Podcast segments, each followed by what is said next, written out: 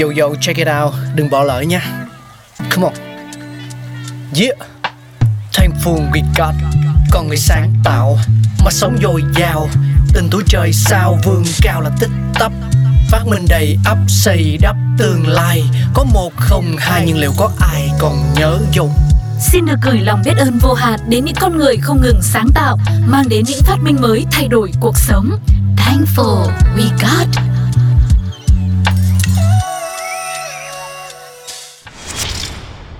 Chào mừng tất cả mọi người đang quay trở lại với không gian khám phá những phát minh thú vị của loài người. Cáo sẽ cùng mang đến một vật dụng quen thuộc cho tất cả chúng ta, đó là cái cân. Ngày nay, một chiếc cân đã trở nên rất hiện đại và sử dụng nhiều công nghệ. Từ một chiếc cân sức khỏe có kết nối Wi-Fi cho đến dòng cân siêu vi lượng cực kỳ chính xác được sử dụng trong nghiên cứu công nghiệp. Những loại cân điện tử mới ngày nay có thể đưa ra kết quả chính xác ngay tức thì. Điều này không phải lúc nào cũng có. Hãy cùng nhìn lại một cách ngắn gọn nhất sự cải tiến và hoàn thiện một chiếc cân có cách đây từ hàng triệu năm.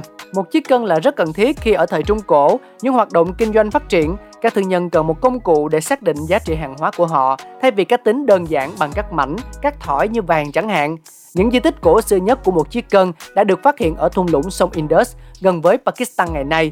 Khoảng 2.000 năm trước công nguyên, những chiếc cân đầu tiên đã chính xác rồi, cách thức gần giống với cân bập bênh ngày trước cần sử dụng hai đĩa cân gắn liền trên một trục trên cao, thân cây được cố định trên một trục thẳng đứng. Cách thao tác bằng cách đặt vật cân lên một đĩa cân bên này, đĩa cân bên kia đặt một viên đá đã chính xác trước đó, sau đó điều chỉnh thang kéo cho đến khi thăng bằng. Một chiếc cân chính xác đã có một ý nghĩa biểu tượng mạnh mẽ trong nhiều nền văn minh.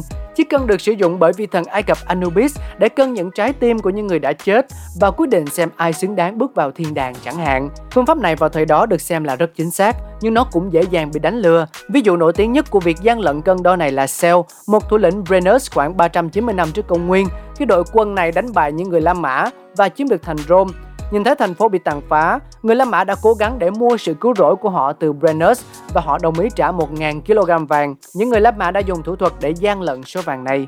Một chiếc cân nặng đã không có bất cứ cải tiến công nghệ nào cho mãi đến thời đại công nghiệp. Nó được bắt đầu cải tiến vào cuối thế kỷ 18 để đo lường khối lượng mà không phải dựa trên nguyên lý của cân bập bênh. Dạng cân mới với tên gọi Spring Scale được phát minh bởi Richard Sauter, một nhà sản xuất cân người Anh vào khoảng năm 1770. Chiếc cân mới này sử dụng phương pháp đo gần giống với cân lò xo, cân đồng hồ ngày nay. Giảm cân này vẫn còn khá phổ biến vì chi phí làm rất rẻ nhưng không chính xác cao như các cân điện tử. Ngày nay với công nghệ hiện đại, như đã nói, cân điện tử sở hữu độ chính xác siêu cao.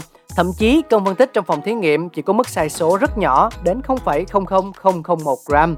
Đó là những gì chúng ta có trong số phát sóng hôm nay. Hẹn gặp lại mọi người ở những số kỳ sau. Các bạn đang nghe Radio